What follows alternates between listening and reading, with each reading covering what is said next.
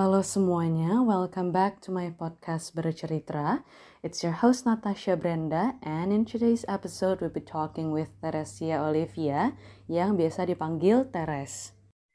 Halo Citeres, thank you so much for agreeing to be here for Bercerita. Um, boleh nggak nih sebelum kita mulai podcastnya, um, can you introduce yourself untuk para audience? Oh, Oke, okay. Uh, thank you ya Brenda atas kesempatannya. Mm, such an honor untuk bisa ngobrol mengenai topiknya hari ini kayaknya menyenangkan. Jadi uh, perkenalkan untuk semua yang mendengar atau yang menonton, untuk semuanya, uh, nama gue Teresia Olivia. Biasanya gue dipanggil Teres. Uh, saat ini uh, pekerjaan gue adalah wira swasta. Sekarang gue lagi running uh, suatu healthy bakery di daerah BSD namanya Guilty Free by Teresia Olivia. Tapi uh, sebelum dari itu uh, gue juga beberapa tahun yang lalu uh, gue sempat berkuliah di Fakultas Hukum UI dan sempat uh, sempat bekerja juga jadi pengacara lawyer tapi ya banyak cerita lah banyak kisah dalam perjalanan yang akhirnya membuat gue mencoba peruntungan baru uh, dengan menjadi wira swasta tapi di tengah-tengah itu tuh sebelum jadi wira swasta uh, gue juga ambil sertifikasi as a integrative nutrition health coach dari USA jadi actually I'm also a coach juga uh, health coach uh, untuk uh, klien-klien juga sih gitu. I see. Jadi panjang ya introduction-nya. Lo nggak apa-apa dong kan jadi lebih detail gitu loh. Oke. Okay. Jadi sebelum kita ngobrolin soal lebih lanjut soal si what you're doing right now, um, aku pengen nanya nih kan kita udah ngalamin si pandemi ini udah hampir dua tahun ya. Nah, aku pengen tanya nih kayak what are the things that make you happy these days? Terus, how are you coping with the pandemic? Oke, okay. Uh, jujur sih kondisi pandemi ini buat buat gue ya itu menjadi blessing in disguise juga sebetulnya.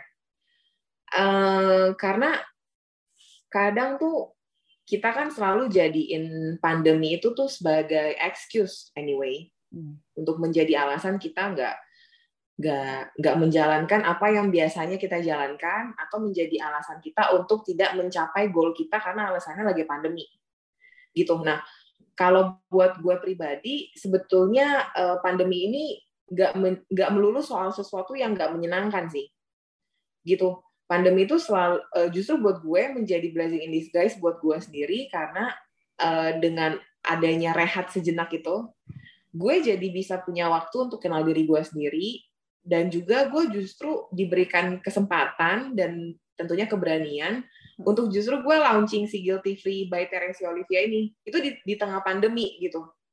Itu kayak uh, makanya gue selalu bilang wah gila uh, thank God selalu ada hal baik di tengah ketidakbaikan gitu loh. Selalu ada kayak gitu. So pola pikir hal yang kayak pola pikir ini uh, gue harap juga bisa teman-teman juga uh, punya gitu di dalam menjalani hidup. Jadi selalu nggak boleh ada excuse apa pun untuk menjalani goal atau apa pun, apalagi alasannya pandemi. Kayak come on, kayak kalau pandeminya cuma tiga bulan, hmm. ya itu nggak cuman sih sebenarnya. Tapi ini kan sudah mengubah hidup kita tuh secara globally gitu. Jadi I think it's not an excuse lagi sih untuk lu kayak bilang semuanya terjadi karena pandemi justru banyak banget hal-hal yang menjadi borderless yang bisa hmm. kita lakuin sekarang. Gitu sih buat gue. Masih malah berarti jadi di tengah-tengah pandemi ini Cici malah apa ya menemukan keberanian atau apa tuh yang encourage itu untuk kayak oke okay deh gue mau mulai guilty free ini gitu. Lebih ke arah keberanian sih benar. Punya akhirnya punya keberanian dan lebih tepatnya lebih punya waktu sih untuk hmm. menggali ke dalam diri sendiri karena kalau kita nggak ada pandemi ya, pasti tuh sometimes kita tuh suka runway gitu. Dengan cara sok sibuk mencari kesibukan keluar. Itu kayak hmm. selalu, coba deh kita, aku pribadi sih, sebenarnya gue pribadi juga berpikir gitu. Kadang suka sibuk mencari sesuatu yang di luar, sampai dive into ourselves suka lupa Hmm. Nah si pandemi ini tuh kayak kasarnya gini, woi duduk lo, diem lo di rumah gitu. Kalau dulu di rumah dan lu nggak ngapa-ngapain kan kayak sayang ya. Benar. Jadi kayak bisa belajar, bisa kenal sama diri sendiri, bisa sometimes bisa ngomong sendiri sama diri sendiri kayak lu sebenarnya mau ngapain sih? Abis ini mau ngapain sih? Lu sebenarnya suka nggak sih sama hidup lo yang sekarang? Hmm. Yang kayak gitu-gitu loh. Dan kalau gue pribadi itu uh, gue punya journey healing gue sendiri yang lumayan panjang dari sekitar lima tahun terakhir lah healing. Kayak I try many things untuk tanda kutip menyembuhkan diri sendiri gitu. Karena uh, nah tapi ternyata pas gue pikir-pikir menyembuhkannya belum komplit karena gue nya bukan belum punya waktu untuk ke diri gue nya gitu bener-bener masuk ke sini eh hmm. dikasih nih sama semesta pandemi gitu kayak ya udah deh langsung punya waktu buat oke okay, this is the time untuk lu menggali diri lo gitu sih ah oke okay. berarti how do you cope eh, how you cope itu lebih ke kayak um, reflecting terus kayak lebih ke discover yourself gitu ya Okay, Kira berarti, di tengah pandemi ini uh tuh belajar untuk ini loh, Brand. Uh, sorry, mau motong sebentar. Uh, oh, belajar untuk lu bisa tahu mana yang sebenarnya kebutuhan primer lu, hmm. mana yang sebenarnya bukan, atau mana yang sebenarnya kebutuhan, mana yang sebenarnya keinginan. Itu sih di tengah pandemi itu kayak bener-bener belajar banget untuk uh, untuk tahu mengenai itu sih sebenarnya. Jadi berarti kalau dalam nggak bahasa gue susah ya bun? Enggak juga lah. Kalau misalnya nih boleh kita track back lebih ke si guilty free-nya ini. Kan Cici tadi cerita soal kayak um, your journey of healing, terus kayak sekarang uh, akhirnya di tengah-tengah pandemi punya keberanian untuk mulai guilty free. Kira-kira apa sih alasannya um, Cici uh, dive into apa ya lebih kan kayak healthy lifestyle gitu ya? Hmm, kalau mau diceritain ini panjang banget, tapi gue coba singkatin ya. Jadi uh, tertarik untuk menggali atau menyelam tanda kutip ke dunia sehat itu karena ada faktor internal dan eksternal. Oke. Okay. Jadi kalau faktor internalnya itu adalah memang pada dasarnya dari kecil gue itu suka banget yang namanya di dapur, suka banget. Kalau di dapur tuh kayak punya dunianya sendiri gitu loh, kayak nggak suka lupa waktu gitu.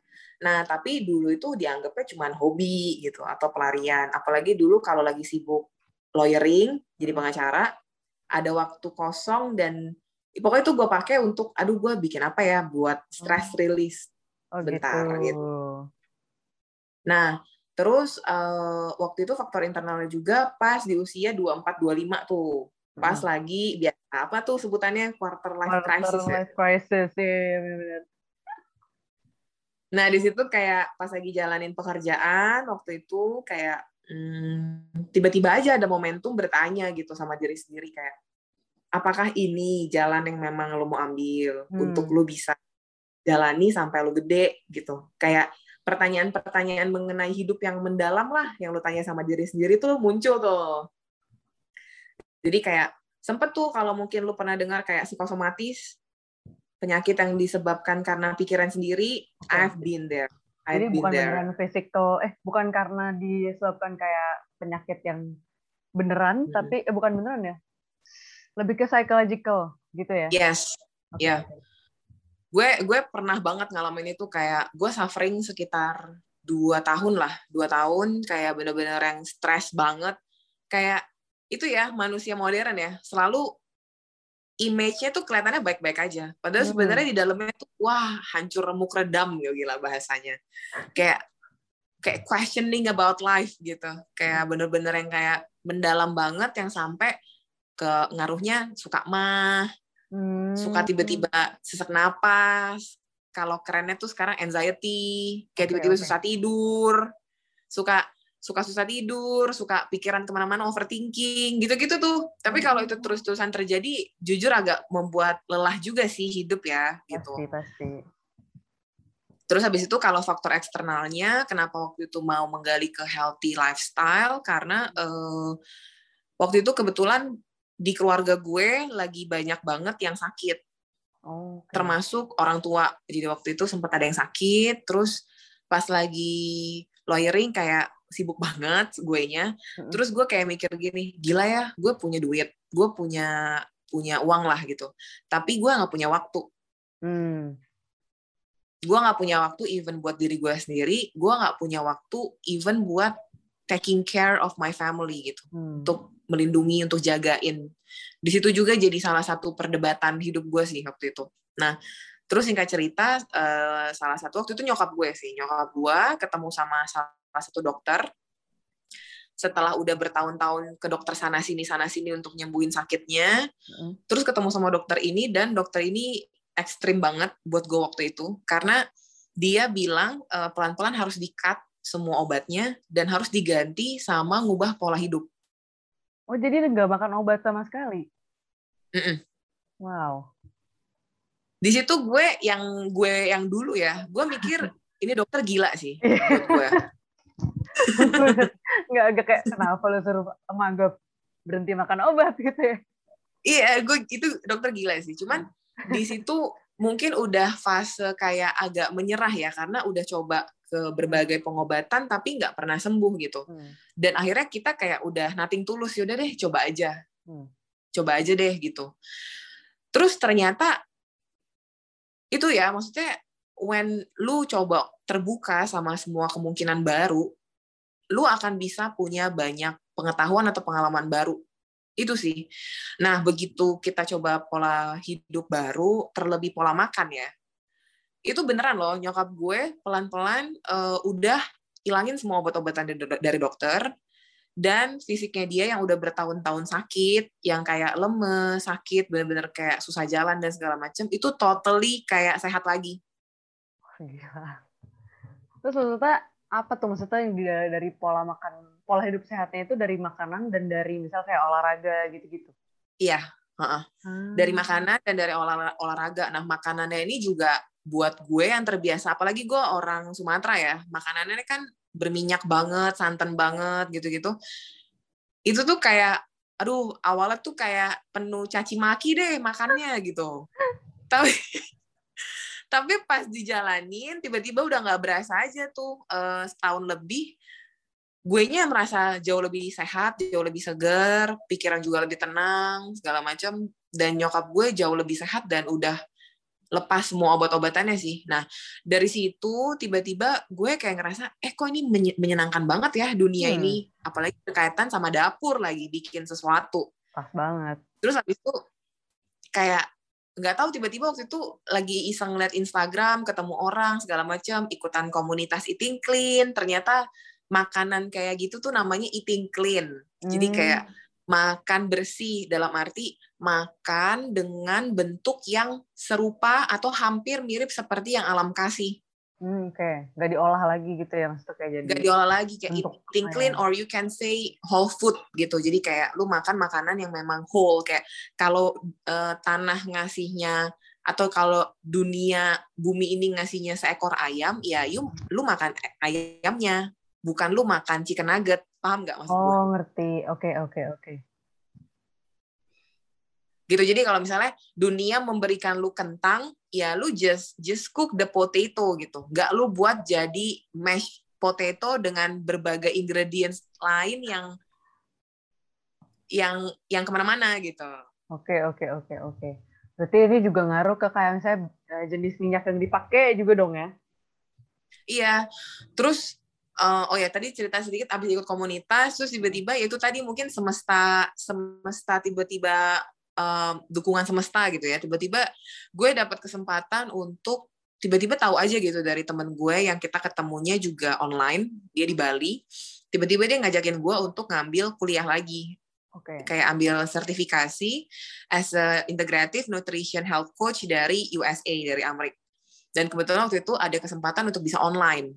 Oke. Waktu itu pas gue lagi sambil kerja gue pikir ah udahlah ambil aja toh ini sesuatu yang menyenangkan gitu terus kayak ya I- I have to sacrifice time gue harus sacrifice money juga karena ini nggak murah segala macam tapi begitu gue belajar kayak wah gila yang nyokap gue waktu itu sama dokter itu lakuin itu ternyata sejalan gitu loh sama apa yang gue pelajari dari Amerika waktu itu. Jadi make sense. Dan ternyata ya. Banyak lingkaran lain dalam hidup lu yang bisa lu perbaiki dan gak cuman makanan sama olahraga. Kayak Ya, the way you interaction with your family, Hmm. interaksi lu sama keluarga, relationship lu, kayak physical activity, eh, banyak lah, banyak hal dalam hidup lu yang kita pikir itu nggak penting buat kesehatan kita, tapi ternyata itu penting banget gitu. Dan kadang kan kita mikir kalau kita udah makan sehat, it means kita sehat, ya nggak sih? Padahal ternyata eh, banyak banget orang, bahkan banyak juga teman-teman gue yang penggiat olahraga, itu kelihatannya di depan tuh bugar banget karena olahraganya gila. Of course pasti ototnya kebentuk dan segala macam. Tapi ternyata deep down dia mereka punya sakit yang parah gitu loh. Jadi maksud gue di sini gue pengen bilang gila ya ternyata seholistik itu ya, Hmm. semenyeluruh itu ya yang namanya hidup sehat. Gitu sih.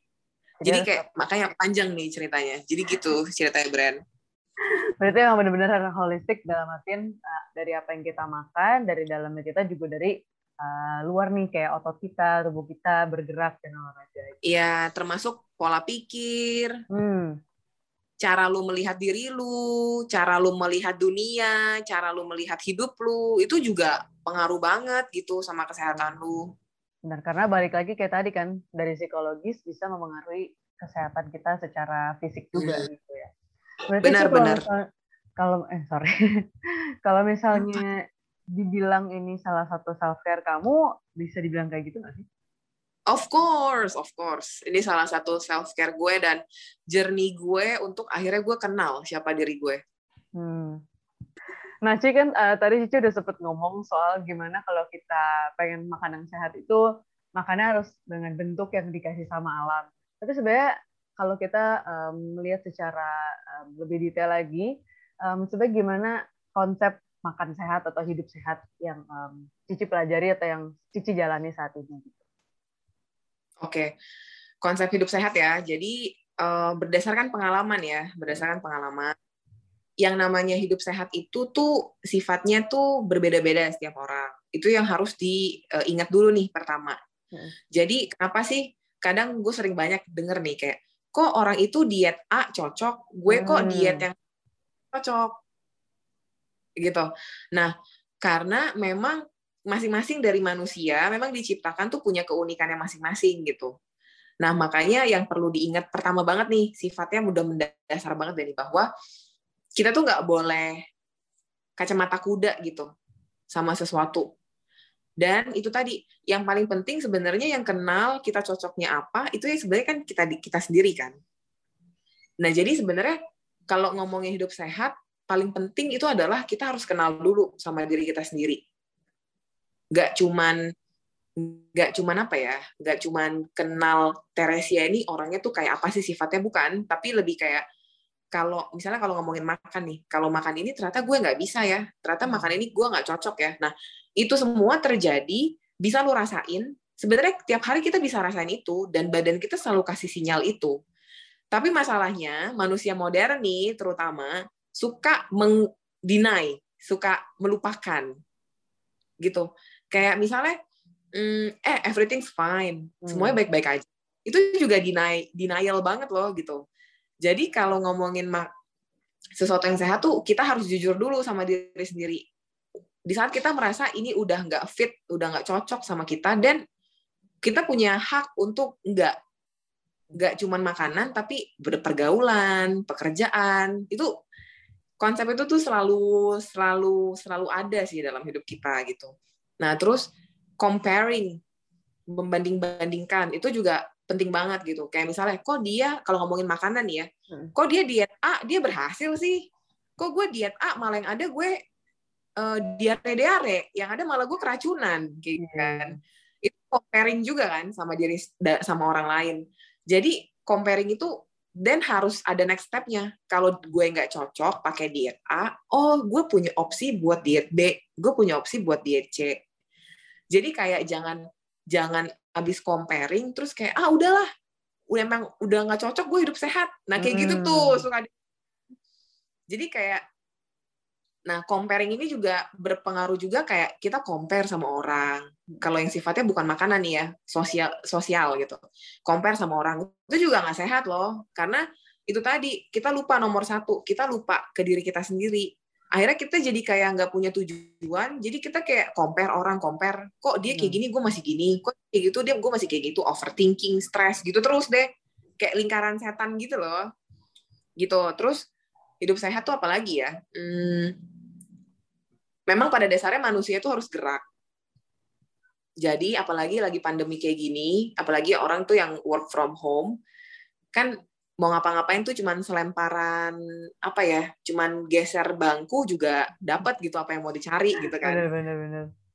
Kalau lagi pandemi ya move your body lah. At least kayak do stretching karena memang pada dasarnya kan kita diciptakan punya otot gitu ya punya badan.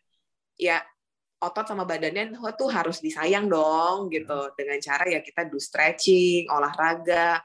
Olahraganya olahraga apa sih yang cocok? Setiap orang tuh punya punya punya caranya masing-masing untuk olahraga. Jadi memang intinya tuh harus open aja. Oh kalau gue nggak cocok uh, lari misalnya ya gue coba dance deh. Kalau nggak cocok gue coba yang lain deh. Jadi memang makanya gue bilang hidup sehat itu tuh nggak melulu soal makanan doang. Tapi benar-benar juga hidup sehat itu the way you think about your life and your choice gitu. Jadi kayak jadi holistik banget gitu Bren kayak gede banget gitu jadinya sih. sih. Nah terus kalau ngomongin soal makanan nih apalagi kayak anak-anak seumuran kita nih. Kalau misalnya makan nih kan gue nggak mau makan gula sama sekali gitu kan. Waduh. ya gue sih nanya nanya balik gini sih. Lu nggak makan gula tapi lu kerjanya marah-marahin orang.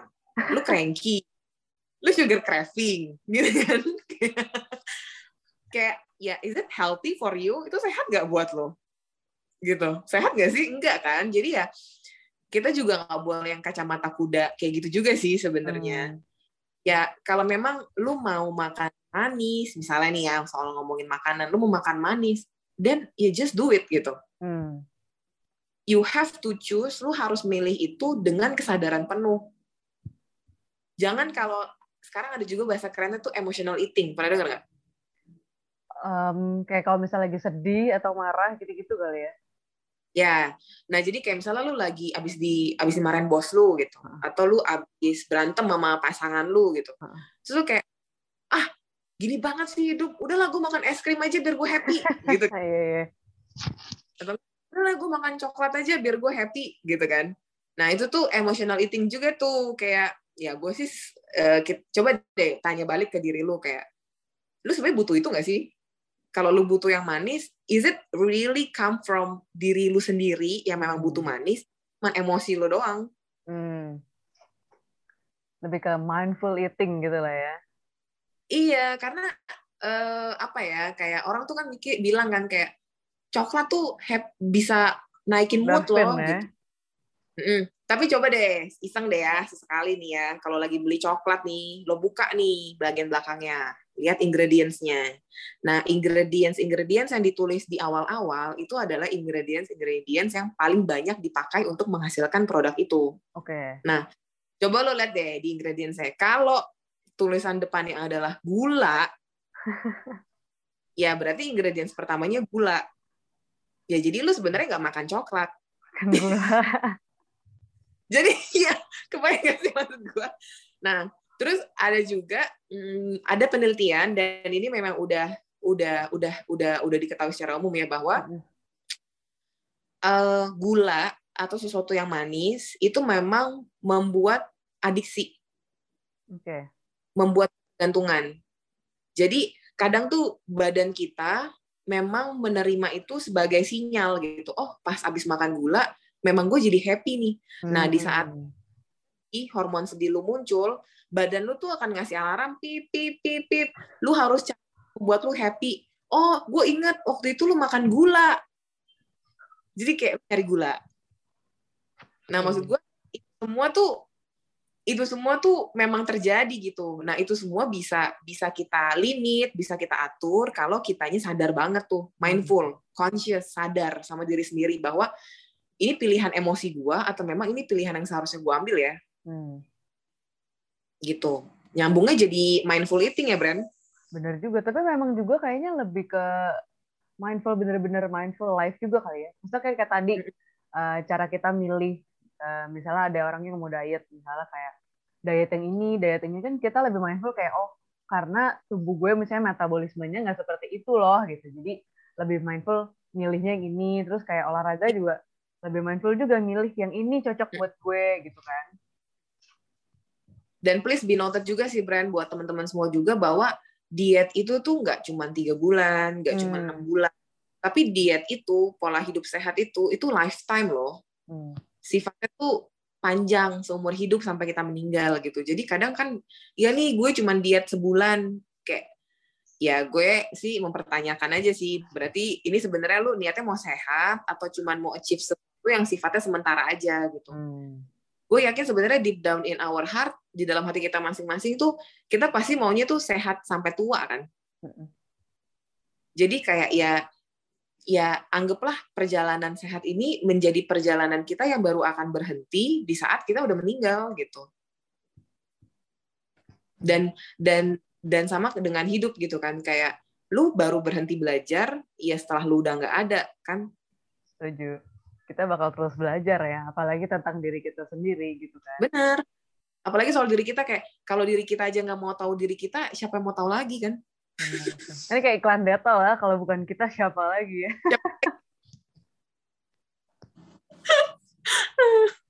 Benar-benar.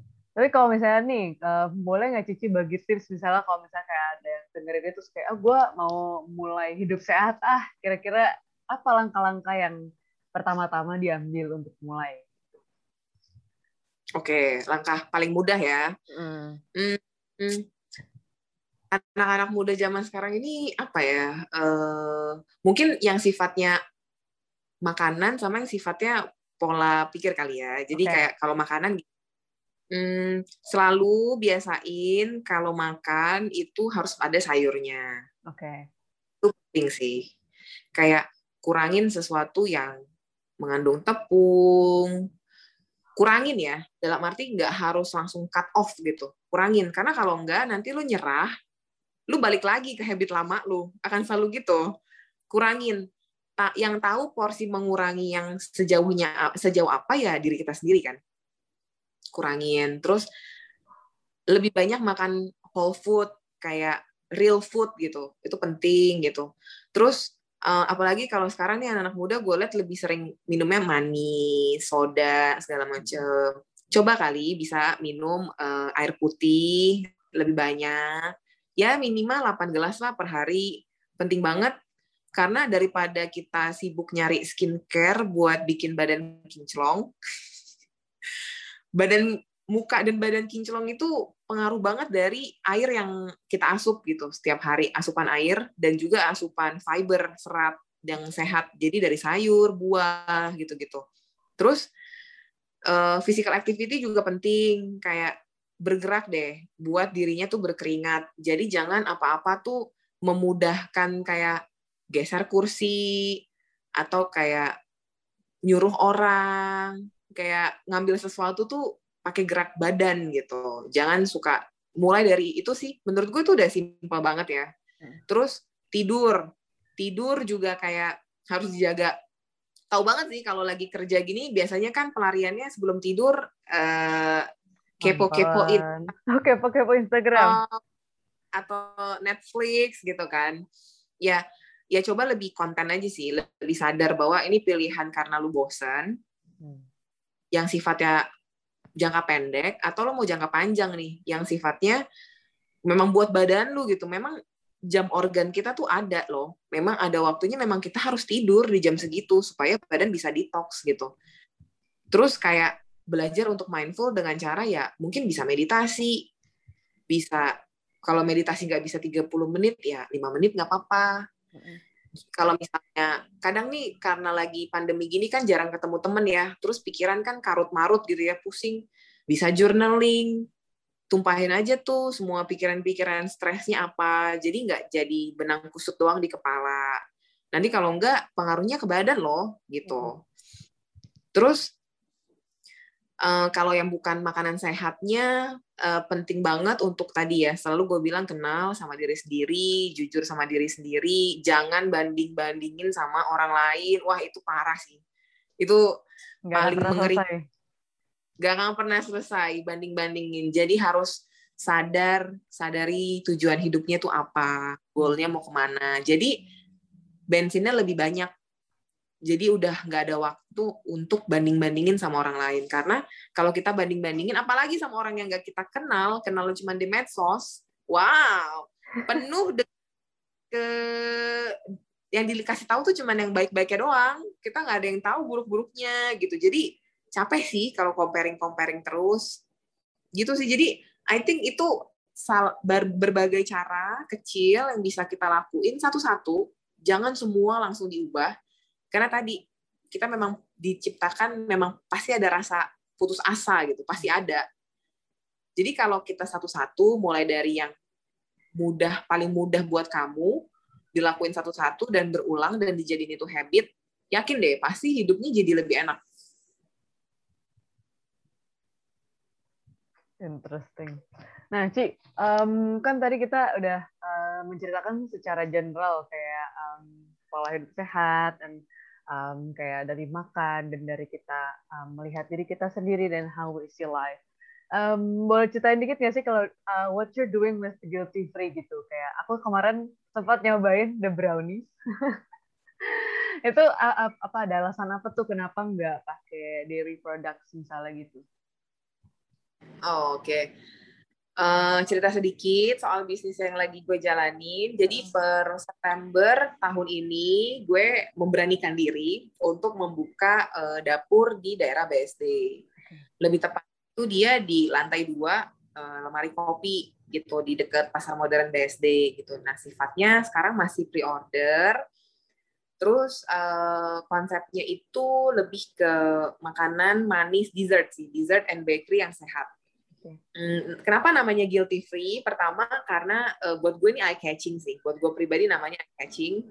Terus yang kedua kayak uh, gue pengen bilang bahwa makanan sehat itu juga enak.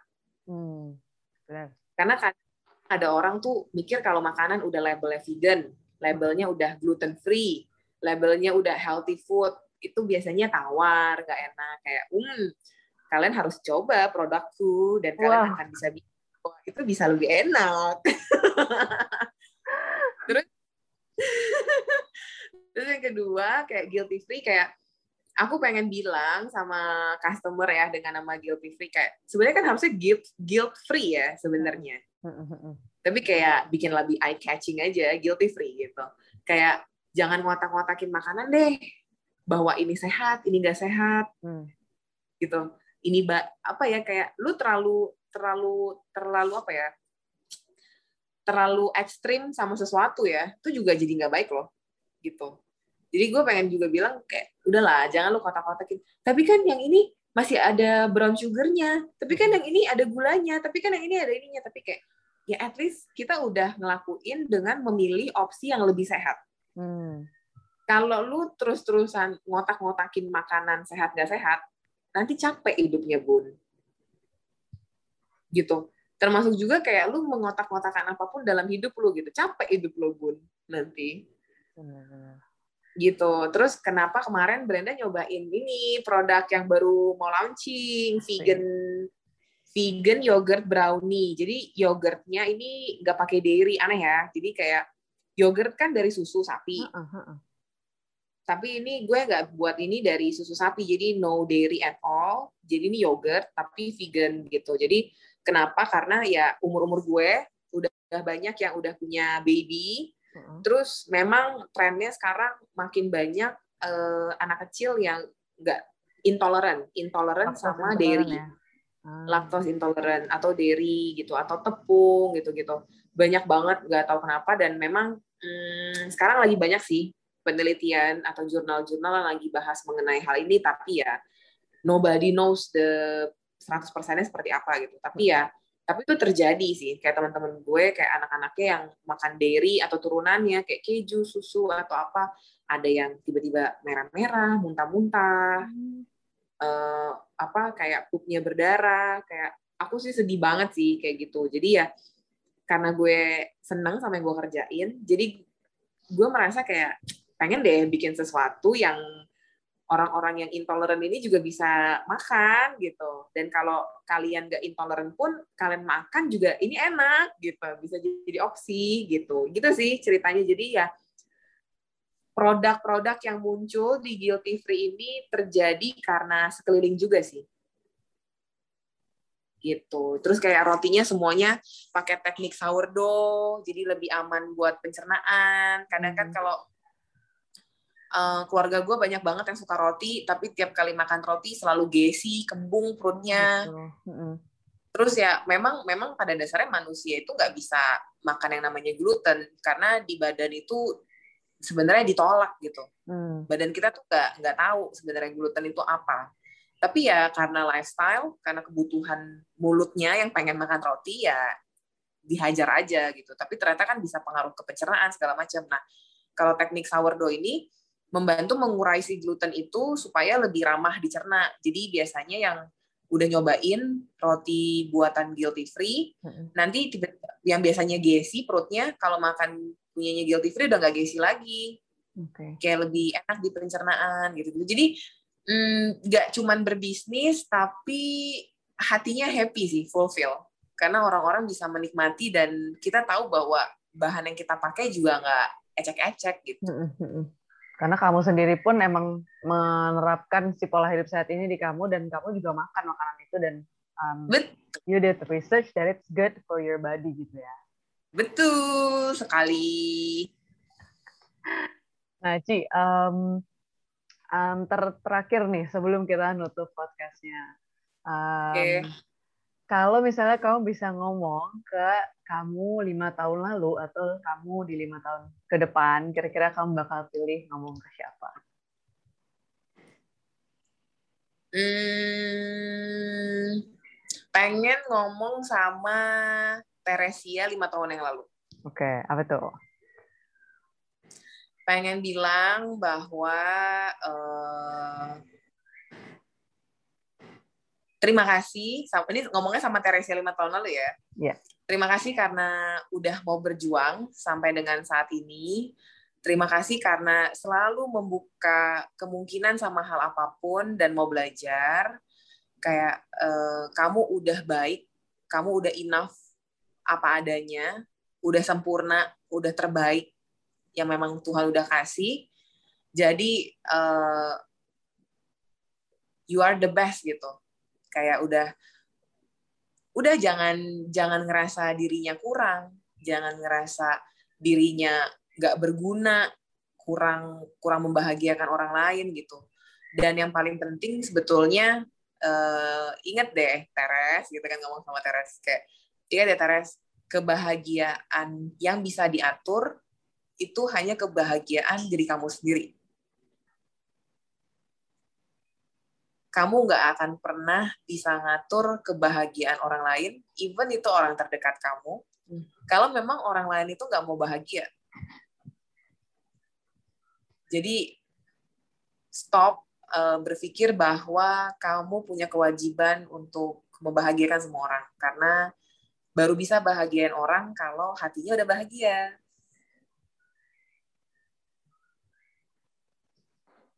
Gitu kalau mau ngomong sama Teres lima tahun lalu ya. Oke, okay, ini um, berarti um, untuk teman-teman yang ingin cobain um, dessert itu berarti kan kayak roti, terus brownie, terus um, macam-macam ya. Oh, cinnamon roll. Jadi kayak ini makan manis-manis um, yang guilt free gitu ya. Seperti namanya. Oke deh Ci, kalau gitu aku mau thank you banget nih karena Citeres uh, udah mau diundang ke Bercerita. Ada nggak nih pesan-pesan uh, terakhir untuk teman-teman pendengar sebelum kita tutup? Uh, pesan-pesannya, um, first of all, gue ngucapin makasih ya Brenda, udah dikasih kesempatan untuk ngomong dan gue seneng banget karena lu salah satu anak muda yang gak pernah putus untuk belajar dan nggak pernah hilang semangat untuk nyoba hal baru dan selalu menjadi pribadi yang lebih baik, gue cuma bisa bilang keep a, keep up the good work dan keep inspiring buat lo sih. Gitu. Terus kalau buat yang lain, buat yang dengerin atau yang nonton, gue cuma bisa bilang bahwa uh, di dalam hidup uh, semua orang eh, yang bisa kita atur di dalam hidup kita itu cuma diri kita sendiri. Pilihan mas, ma, mau terus-terusan menyalahkan diri sendiri atau mau terus-terusan merasa nggak layak, itu juga keputusannya ada di kita. Jadi ya atau justru sebaliknya keputusan untuk mau maju, untuk mau berkembang, untuk mau menjadi pribadi yang lebih baik pun keputusannya ada di kita. Hmm. Jadi keputusan-keputusan itu yang akan pilihan-pilihan hidup itulah yang akan membawa kita menjadi seseorang yang seperti apa sih di ke depannya. Jadi yang pengen gue ajak untuk semuanya adalah yuk kenalin dirinya masing-masing. Jangan pernah merasa udah cukup belajar, karena semakin kita belajar, kita akan semakin merasa nggak cukup. Jadi belajar terus. Kenalin sama diri sendiri, jujur sama diri sendiri, dan yang penting harus selalu sehat. Sehat nggak cuma badan, tapi juga pikiran, mental, dan hatinya juga harus sehat. Banyak cara, nanti kita bisa ngobrol-ngobrol lebih lanjut. Ya siapa tahu nanti ada kesempatan untuk bisa ketemu. Feel free untuk kontak gue atau sapa-sapa aja kalau ketemu. Ya siapa tahu kita bisa support each other gitu. Itu aja sih yang pengen gue bilang. Thank you. Thank you, Ci. Love. Love. Oke, okay, stay safe and healthy buat semua pendengar bercerita dan pastinya buat Citaras juga. Um, see you. Kita pasti bakal ketemu lagi. Iya, kita akan segera bertemu anyway. Betul. Oke deh kalau gitu. Sehat-sehat ya, Brand. Sehat-sehat, Cici juga sehat-sehat. See you. Bye-bye. Thank you so much. Bye Thank all.